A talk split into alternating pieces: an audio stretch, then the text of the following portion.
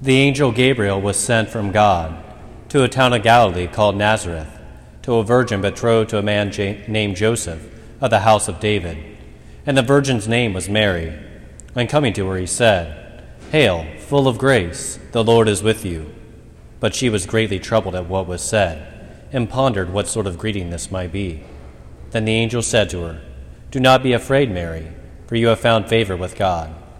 Behold, you will conceive in your womb and bear a son, and you shall name him Jesus. And he will be great and be called the Son of the Most High. And the Lord God will give him the throne of David his father, and he will rule over the house of Jacob forever, and of his kingdom there will be no end. But Mary said to the angel, How can this be, since I have no relations with a man? And the angel said to her in reply, The Holy Spirit will come upon you, and the power of the Most High will overshadow you. Therefore, the child to be born be called Holy, the Son of God. And behold, Elizabeth, your relative, has also conceived a son in her old age, and this is the sixth month for her who was called barren.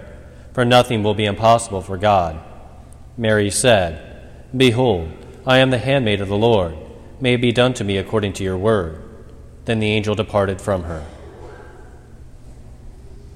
The Gospel of the Lord. Praise to you, Lord Jesus Christ.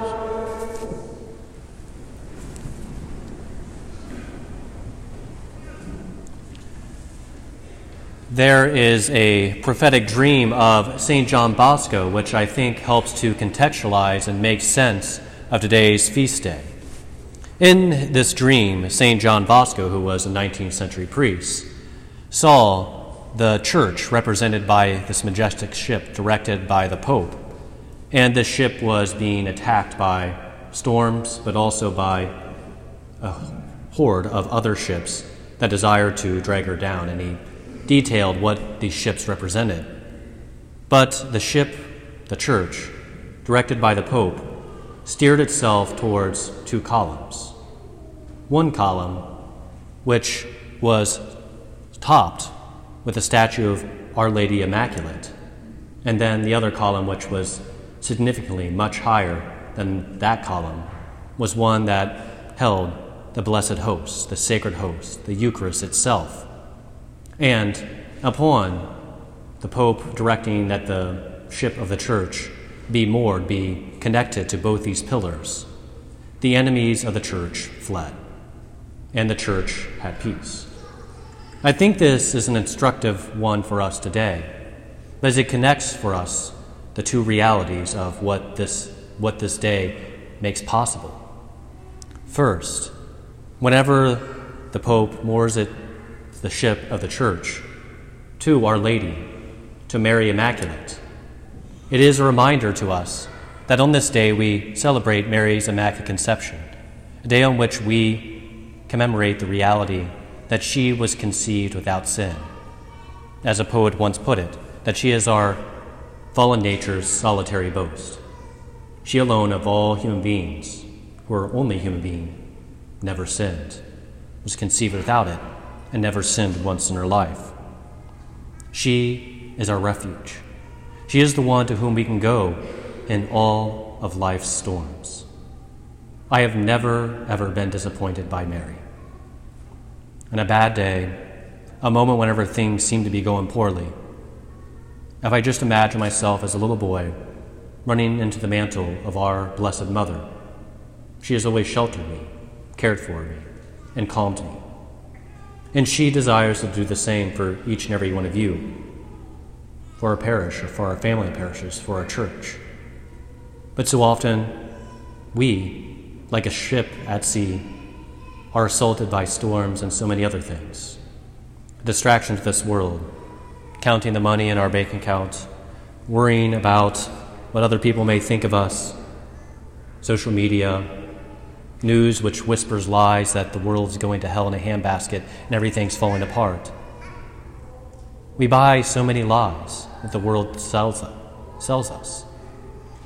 But then Mary, ultimately, too, along with being a source of refuge in herself, also makes possible the other pillar. Without her, we do not have the Eucharist. Because as today's gospel points out, it is through her that Jesus is made flesh, that Jesus becomes one with us. God and man are united in the person of Jesus Christ and in the womb of the Blessed Mother. And unless Jesus comes in the flesh, we cannot consume, we cannot receive that flesh, we cannot adore, commune with that flesh in the most holy Eucharist. Unless Jesus was given a human body, he could not have uttered those words at the, at, on Holy Thursday, the first Holy Thursday, the first Mass. That ultimately made the Eucharist his body, blood, soul, and divinity, and then have sustained his church ever since. Without Mary, that would have never been possible. Without Mary, that would have never came to be. And so, in the end, she is truly the mother of the Eucharist. She truly is the one who brings life to her Son and gave life to her Son so that he might bring life to the Eucharist, which sustains his people, her sons and daughters to this day. Mary, our refuge but then also the Blessed Sacrament. If we moor ourselves to these two things as a family of parishes, we have nothing to fear. We have nothing to hide. We have no reason to ultimately cower. With Him, that is Jesus Christ in the Eucharist, and with her, our Immaculate Mother, all else is as dross. So often we try to plot, we try to plan, we try to scheme in so many ways to direct our path. Whenever ultimately, at its core, the church, a parish, and the human heart all have nothing else than to trust in her immaculate heart and the sacred heart of her Son, which burns in the tabernacle day and night, which is made present on this altar at each and every Mass. It is really, in the end, those two things. And that is why we do what we do.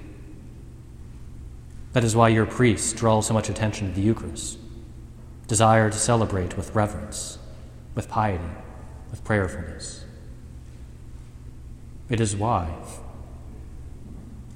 we ultimately each have a strong devotion to Our Lady and have consecrated ourselves to her in our own way. Because we love him and her. And through our Lord's Sacred Heart and the Eucharist and our priesthood, and through her Immaculate Heart, we love you. And this is truly what brings the church all together. Is that the heart of the priest is at its heart, meant to be the heart of Christ. And the heart of Christ and Mary, heart of Mary can never be separated. At its core, the church is ultimately about those two hearts.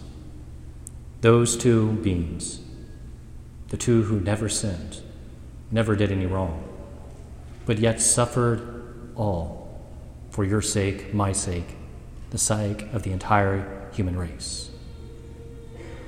We have nothing more than to turn our attention to them, to throw our cares, our worries, our sins, our difficulties, whatever it may be that troubles your heart at this moment you have nothing more to throw those troubles, those anxieties, those concerns upon this altar and at the feet of Our Lady.